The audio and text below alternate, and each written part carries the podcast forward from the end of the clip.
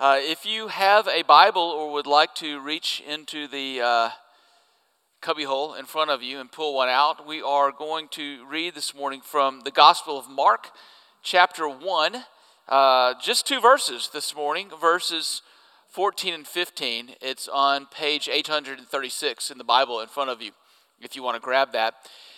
Uh, if, if you had something really, really, really important to uh, to say, something really important to announce. If you had, if you had life changing words that were going to set the stage for uh, uh, essentially for everything that you were going to teach, you know, following those words that you announced, you would be pretty careful, I think, wouldn't you, in the beginning words that you chose to announce your message. Because in Mark 1 14 and 15, what we have are the first publicly recorded words of Jesus in the Gospel of Mark. In other words, what Jesus is doing here is he is announcing his intentions. He is announcing the, uh, the broad overview of the content of his message, of his preaching, of his teaching, but more than that, of his entire mission. So if you want to know what Jesus is all about, what Jesus is doing is no secret. He announces it here in these two verses in Gospel of Mark, chapter 1. So let me read now from Mark 1, verses 14 and 15. Now, after John was arrested, Jesus came into Galilee, proclaiming the gospel of God and saying, The time is fulfilled and the kingdom of God is at hand. Repent and believe in the gospel. The word of the Lord. Let's pray. Lord Jesus, we thank you that you did come. Um, you did come proclaiming the gospel of God. In you is the kingdom of God. And I pray tonight, Father, as we consider these words of yours, O Jesus, that they would impact our hearts, that they would impact our very lives. We ask this in your most holy name. Amen. Have you ever considered the impact that uh, parents or other people that are in uh, arenas of authority have over children. Think about coaches for a second. I grew up playing a ton of sports when I was younger. I played pretty much everything there was to play, and I had good coaches and I had bad coaches. You know, good coaches can take uh, a team full of average players and cause them to overachieve by the way that he or she you know manages that group of people but on the flip side of that a, a, a poor coach can take a lot of talent and can lead them to underachieve. A, good coach can take a child, a young child who might be new at a particular sport, maybe a little bit wary about it, and give them experience in a season that would cause him or her to want to continue playing and want that person to continue experiencing that sport. Uh, on the other side, a, a, a poor coach can take a child and can essentially crush them to where they, you know, don't want to ever do this anymore, or maybe not any sport anymore, uh, which is kind of epidemic, by the way, in our society where children just quit early earlier for a variety of different reasons, and maybe this is one of them. I remember um, several years ago, I read a biography of the early life of Theodore Roosevelt. And it was interesting to me because a lot of the early part of that book was dedicated to the relationship that Theodore Roosevelt had as a young child with his father. And it struck me as a little bit strange because you don't really picture a 19th century father investing in their children in the way that that story portrayed Roosevelt's father investing in him and also into his other siblings. Theodore Roosevelt was actually very physically frail as a young child. He suffered with severe asthma. He was not very active. He was laid up in bed. He was laid up in the house for long, long periods of time. And it's interesting because that's not how you normally would, uh, you know, see him portrayed as an adult. In fact, as an adult, he was completely different. He was full of vigor, very physical, um, you know, just very outdoors. You know, he's founded a lot of our national parks. That's the image that you have of Theodore Roosevelt. But as a child, he was sick all the time. And his father patiently cared for him in those illnesses, but also invested in him so that he would move beyond those illnesses and beyond that sickness and grow and become stronger. To such an extent, I also found this interesting that they lived in a townhouse in New York City. And Theodore Roosevelt's father bought gym equipment. You know, in the eight, in the 19th century, like the late 1800s, he essentially built a garage gym for his son in the 19th century in a townhouse in New York City so he could work out. And, and, Theodore Roosevelt spent many hours in there, you know, getting strong and lifting weights. And, and then he would, you know, walk and run, and, and he grew to be the man that he was. But he deeply loved and adored his father. So much so that when he died, and he died young when Roosevelt was in college at Harvard, that Theodore Roosevelt expressed it not only as the loss of his father, but as the loss of the greatest man that he ever knew. Now, every time I read stuff like that, the first thing that happens to me is I feel intense parental guilt, you know, at my at my at my own parenting. But then generally I move beyond that because it reminds me that being in the presence of a person in authority who uses that power that they have and uses that authority that they have to cause another person to thrive, not to crush another person, but, but to lift another person up, to cause that other person to thrive, really points us in a lot of ways to the work of Jesus, who is the authority over all things, the king over all things. It is what it means essentially to be governed by and ruled by Jesus. This is the invitation that Jesus offers you in the, these two verses that we just read in Mark chapter 1. He's offering you an invitation to enter into his rule, to enter into his reign, to enter into a life of being governed and led by Him. He's inviting you to stop the futility of running after a life that never offers you any rest, that never offers you any hope, uh, and to come find your hope and your life and your purpose and your salvation in Him. This is what we see in verses 14 and 15 when Jesus begins his public ministry contextually here. Jesus has been announced by Mark as the Son of God. This has been demonstrated in his baptism. When God the Father peels open heaven, the Holy Spirit descends upon Jesus, and God the Father makes the announcement This is my beloved Son, with whom I am well pleased. And it's a Trinitarian moment. All of the persons in the Godhead working together to begin the ministry of redemption that Jesus carries forth from that point on. And immediately the Spirit of God the Holy Spirit compels Jesus into the wilderness where he is tempted by Satan for 40 days.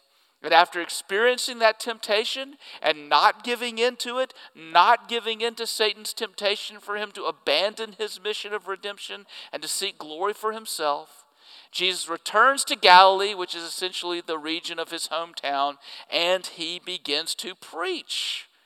And the, what, what he begins to preach involves two pronouncements, two proclamations, and two calls. And the calls are based upon the proclamations.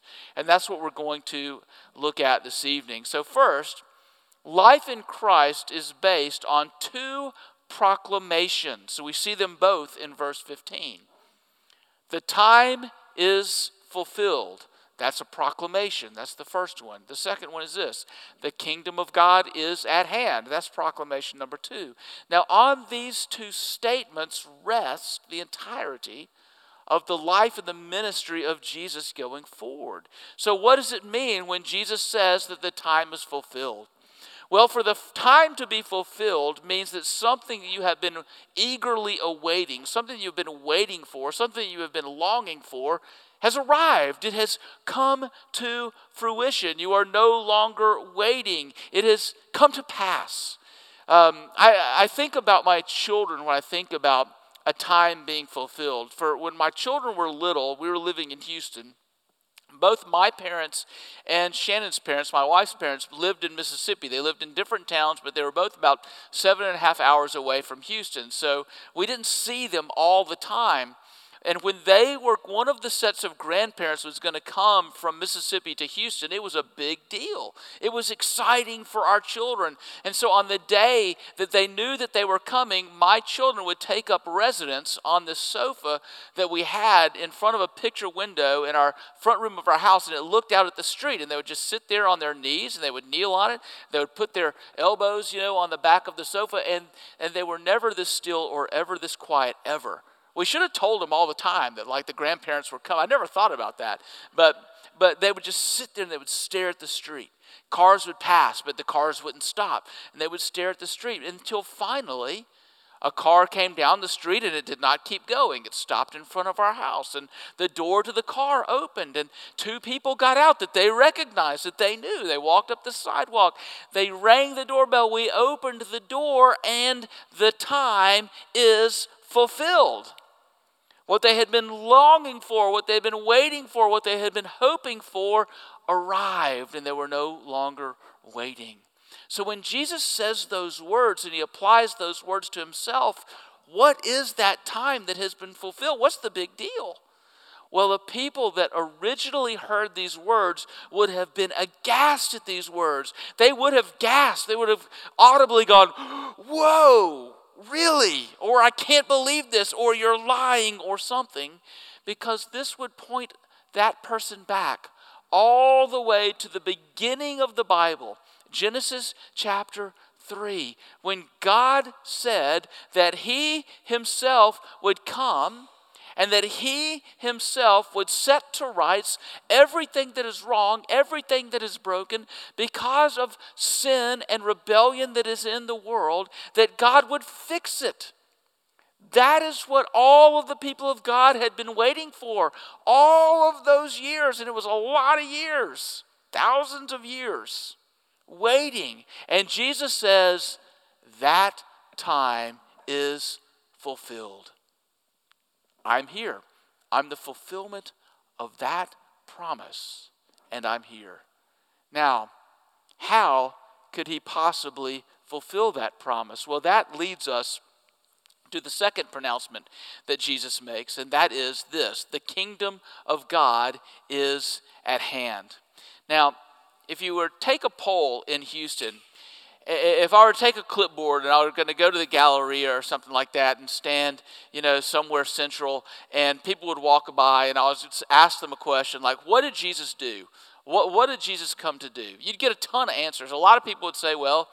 Jesus was a good man and he came to show us how to live a good life. He came to teach us how to be good people. But even people that believe something different about him, maybe people that had some experience in church or, or were Christians, they might lump their answers into one broad category like this Jesus came to save me from my sins.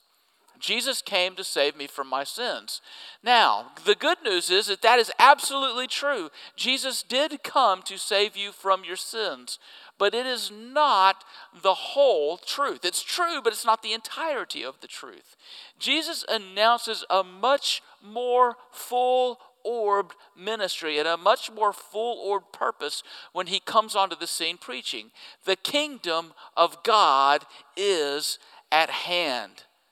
The kingdom of God is the rule and the reign of God over everything.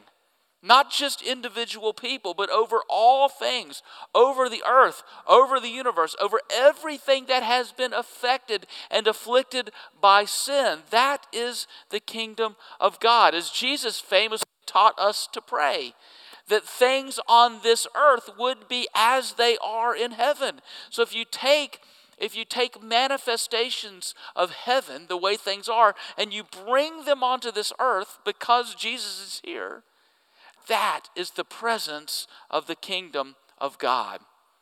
I say that because if we think about the mission of Jesus as bringing the marks of heaven, the traits of heaven, onto this earth, we'll have a much more full orbed sense about what he is accomplishing and how he is using his followers to accomplish this.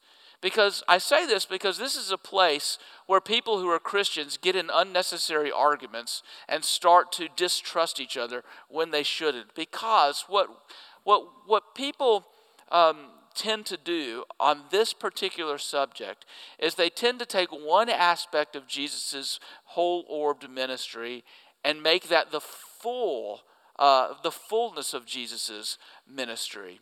And, and, and then people start talking past each other because there are, are two ways that you can think of this. There are some people that believe that the kingdom of God is 100% wholly and solely comprised of a person's individual salvation. A, an individual's relationship with God that comprises the entirety of what Jesus meant when he came pronouncing the kingdom of God. So, what that would mean is that the only thing that God cares about, the only thing that God cares about, and so the only thing that followers of Jesus should care about is individual salvation. So, other things that the Bible talks about, people could say become a, a, distraction from pronouncing the kingdom of God. Things like caring for the poor, or exhibiting justice for those who are suffering and oppressed, adopting orphans, taking care of widows. Those kinds of things in that scenario are seen as a distraction to the gospel. But you see, the flip side of that is also true. There are those who express the kingdom of God as being comprised only and solely as ministries of mercy or justice or care in social arenas. So that person would say that the only thing that God cares about is that the poor are cared for and that justice is executed, and that means that the kingdom of God is present. So, in that scenario, individual salvation is marginalized and is seen as a distraction to the gospel. And so, so evangelism, coming to an individual person and telling them that they are dead in their sins apart from Christ and that their only hope for life and salvation is to embrace Jesus is seen as a distraction from the mission of God. But here's the thing it's not an either or, it's actually a both and. And that's the beauty of the pronouncement of the kingdom of God. The kingdom of God involves both. You enter into the rule and the reign, you enter into God's kingdom through faith in the King, faith in the Lord Jesus Christ alone. And when you have come under the rule and the reign uh, of Jesus, bringing the marks of heaven with you onto this earth, wherever it is that you go, whatever it is that you do, is part of what it means for you to be an ambassador of the kingdom of God. So you can think about that with respect to your own life. Here's an example in heaven. In heaven, People from every tribe and every nation and every language under heaven are going to be gathered around the throne of God where Jesus sits. And they will be worshiping him. And they will be worshiping him in pure and unfettered and perfect relationship with each other. That's what is true in heaven. So, if that is true in heaven, what does that mean? How does one who is under the lordship of Jesus manifest that on this earth? What does it mean for the presence of the King of Kingdom of God on earth right now? Well, one thing it means is that racism is actually a work of the devil. If that's true in heaven, the opposite is true in hell. It's a work of the devil. And followers of Jesus should not tolerate it and should be the first to work to eradicate it from our relationships and from, from, from all of the things that we are involved in. That's part of what it means to bring the marks of heaven onto this earth. So you could ask yourself this question in a lot of arenas of your life What is true in heaven about poverty? What is true in heaven about loneliness and isolation? What is true in heaven about, uh, uh, about grief? What is true in heaven about the created order, about the creation itself? These kinds of questions inform followers of Jesus on how to live as ambassadors of the kingdom of God under the rule and the reign of Christ. So, those are the two proclamations. The time is fulfilled, the kingdom of God is at hand, and that leads us, it, pro- it propels us into the two calls. The two calls in verse 15 are based upon the two proclamations, and they are these. First, repent. Second, believe in the gospel. The time is fulfilled. The kingdom of God is at hand. Therefore, because these things are true, Jesus is saying, repent and believe in the gospel. Now, to repent actually means, in, in, in, grammatical terms, it means that you stop going down the path that you are going down and you turn around and you go the other way.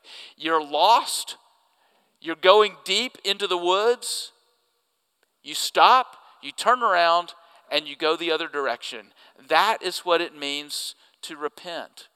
Now, the original people that heard this word out of the mouth of Jesus would recognize this. They would recognize this call to repentance as the call of a prophet because they would know their Bibles. Their Bibles is what we would now call the Old Testament, and it was full of prophets calling for repentance. It was full of prophets saying, Hey, people of God, you are going down a wrong path. You are going down a path that leads to death and not to life. You are worshiping other gods. You are creating idols of, of, of silver and of gold and of wood, and you are worshiping those instead of me. You are neglecting the poor. You are not caring for the widow and the orphan. You are are, you are not shining the light of, of, of me to the nations that surround you. You are looking like all of the other nations that surround you. Stop it.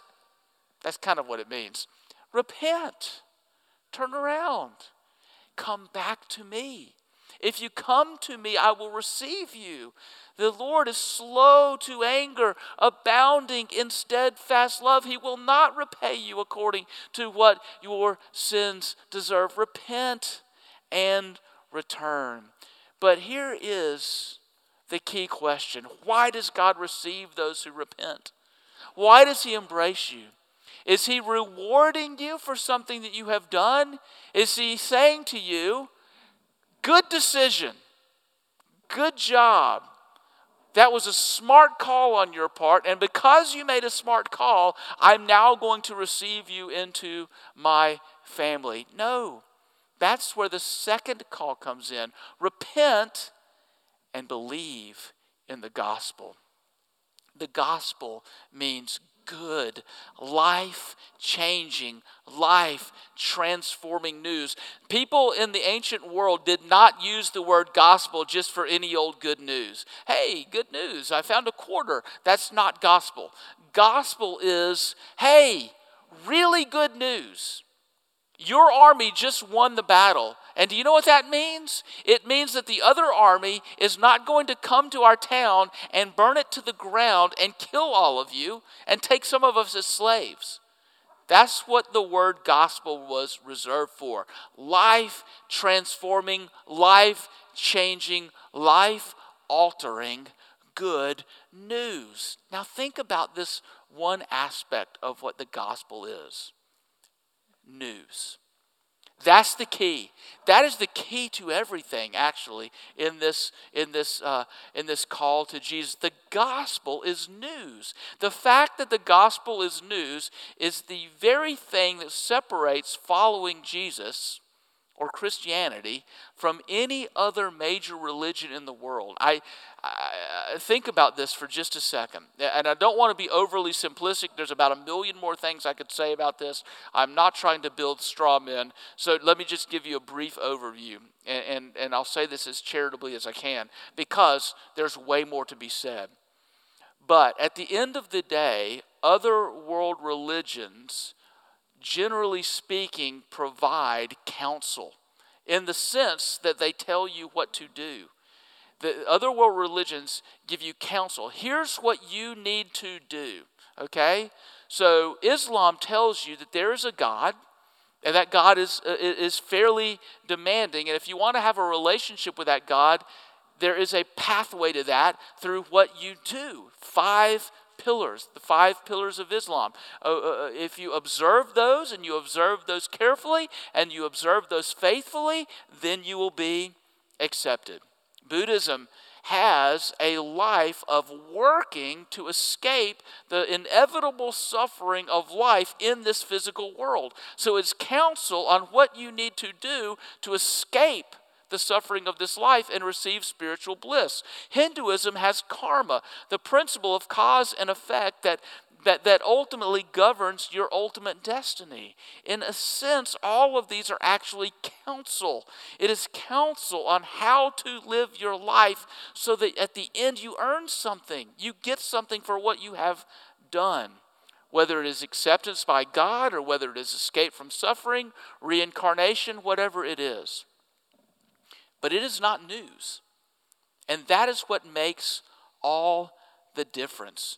News is statement of truth that relates to the work of someone else that is freely applied to you. The good news of the gospel is really not about you. It's for you, you get it, but it's not about you. The news is about somebody else. The news is this Christ has died, Christ is risen, Christ will come again. Embrace that, and you will live. You will have life in Him. If the gospel is not about what you have to do to earn a relationship with God. The gospel is about what has been done by someone else, Jesus, the Son of God, in history, and you receive all of the benefits of that simply by placing your faith and your trust in Him. This is news that sets you free. I remember uh, one time our family had a long road trip. We were going to Florida, and we were listening on Audible or yeah, probably on a CD at this point, to, to the book Unbroken, uh, which I subsequently then read, and then I subsequently saw the movie. Uh, Unbroken is the, the, the, true story of Louis Zamperini. If you haven't read it or seen it, I highly recommend it. It's a great story, uh, and, and, and it's, it's almost unbelievable, actually. Uh, but there's a lot of corroborating evidence uh, that, that this is actually true, like the resurrection. Uh, so you can trust unbroken and you can trust the resurrection. But the, the, the, story is about Louis Zamperini. He was a great track star in the Los Angeles air, uh, area a, a, until World War II broke out, and he served uh, on, a, on a bomber and, on a crew on a bomber. And these things were notoriously unsafe, even if you weren't getting shot at. They just had a tendency to malfunction. And the one that he was on malfunctioned at the worst possible time, which was over the Pacific Ocean while they were on a search and rescue mission.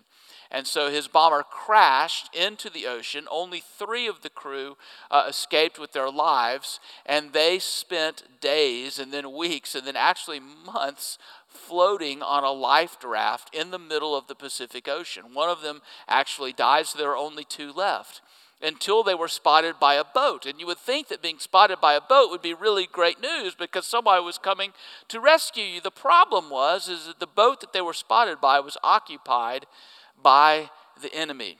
We were at war with the Japanese in World War II, and they picked them up. And so if you could think possibly of going from the situation into a worse situation from being floating in a raft in the middle of the Pacific Ocean without any food, they actually went to a worse situation, which was a, a prison camp uh, that was run by the Japanese. And they were imprisoned, and they could do nothing about their plight.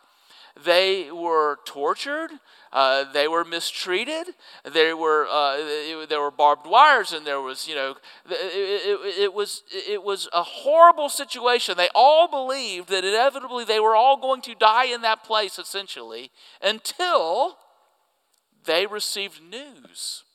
The news was this: the army that was fighting on your behalf has won you are going to be freed from this place. Now, think about this for a second. They didn't, they were in jail. They were behind bars. They were imprisoned.